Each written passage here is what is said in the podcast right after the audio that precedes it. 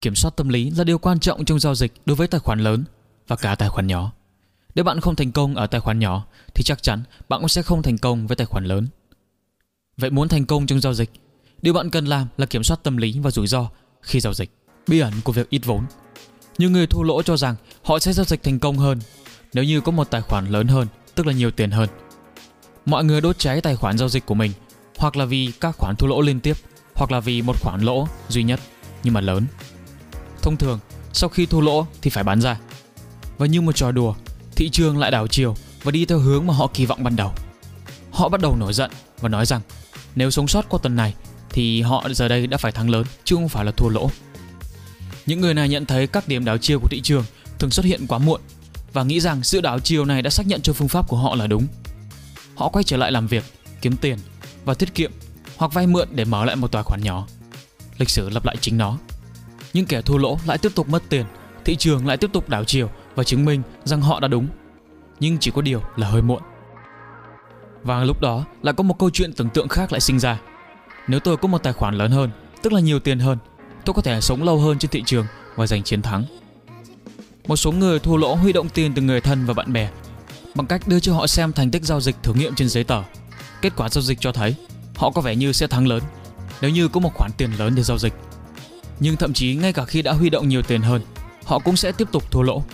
Như thế thị trường đang chọn họ là trung tâm của trò đùa. Những người thua lỗ không phải là vì vốn nhỏ, mà là vì tư duy của họ chưa xây dựng được các kỹ năng giao dịch. Một kẻ thua lỗ có thể hủy hoại một tài khoản lớn còn nhanh hơn khi giao dịch một tài khoản nhỏ. Thực tế cho thấy có những người đã cầm 200 triệu đô la trong tài khoản và bị thổi bay chỉ trong một ngày. Khi người môi giới bán ra cổ phiếu thì bất ngờ thị trường lại đảo chiều. Những người này kiện môi giới và phàn nàn rằng nếu tôi có một tài khoản lớn hơn có vẻ như tài khoản 200 triệu đô la vẫn chưa đủ lớn với người đó. Vấn đề thực sự của những kẻ thua lỗ không phải là ở quy mô tài sản mà là giao dịch quá mức và quản trị dòng tiền lỏng lẻo. Người ta có thể chấp nhận rủi ro quá lớn so với quy mô tài khoản của họ, bất kể là nhỏ hay lớn. Vấn đề không phải là hệ thống giao dịch của họ là tốt như thế nào, mà là các giao dịch tồi của họ có thể phá hoại đi cuộc chơi. Những nhà giao dịch nghiệp dư không nghĩ rằng mình sẽ thua lỗ hoặc không chuẩn bị gì để quản trị cho những tình huống gặp phải một loạt các giao dịch thua lỗ. Việc đổ thừa cho nguyên nhân thiếu vốn chỉ là cách mà người đó né tránh hai sự thật đầu thường, đó là kỹ năng quản trị tiền yếu kém và thiếu kỷ luật. Một nhà giao dịch muốn sống sót và giàu có phải kiểm soát được các thua lỗ.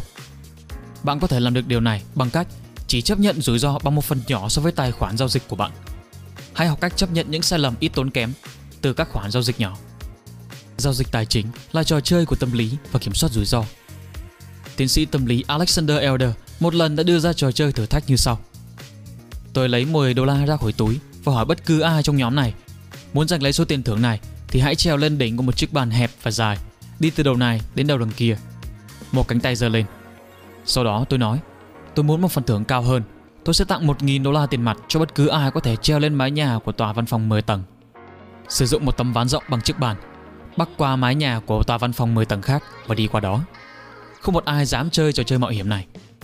Tôi bắt đầu giải thích cho nhóm rằng Mặc dù thử thách của hai việc trên là giống nhau, nhưng rủi ro là hoàn toàn khác nhau.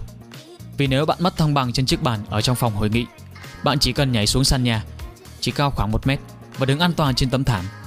Nhưng nếu bạn mất thăng bằng khi đi qua hai mái nhà cao tầng, bạn sẽ rơi xuống đường.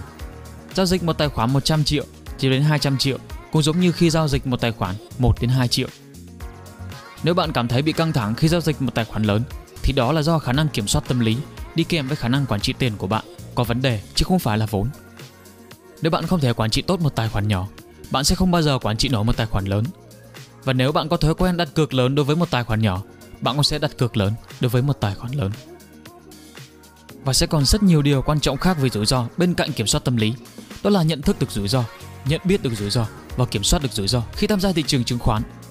Và tất cả những điều đó đều được đề cập trong cuốn sách Điều quan trọng nhất của Howard Marks. Cuốn sách được chính Warren Buffett chấp bút ghi lời tựa và khuyên tất cả các nhà đầu tư phải đọc. Nếu video này hữu ích với bạn, hãy nhấn vào nút like và comment bên dưới cho chúng tôi biết nhé. Chia sẻ video này tới những người mà bạn nghĩ là họ cần. Xin chào và hẹn gặp lại các bạn trong những video tiếp theo.